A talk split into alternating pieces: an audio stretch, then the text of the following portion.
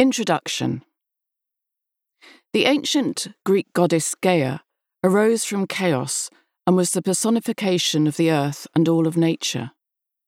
One of the first primordial beings, along with Tartarus, the underworld, Eros, love, and Nyx, night, as mother of all life, she is both the embodiment of all that this planet is and its spiritual caretaker. It's hardly likely you'll want to become a full time Mother Earth, but many of us right now are caring more about our beautiful planet and all that lives upon it. To nurture and respect this amazing place we call home, and to preserve this tiny dot in the universe, the best place to start is, well, with you. Self care is about respecting and honouring who you are as an individual. It's about realizing that nurturing yourself is neither vanity nor a conceit, but a creative act that brings an awesome sense of awareness and a deeper connection to the universe and all that's in it.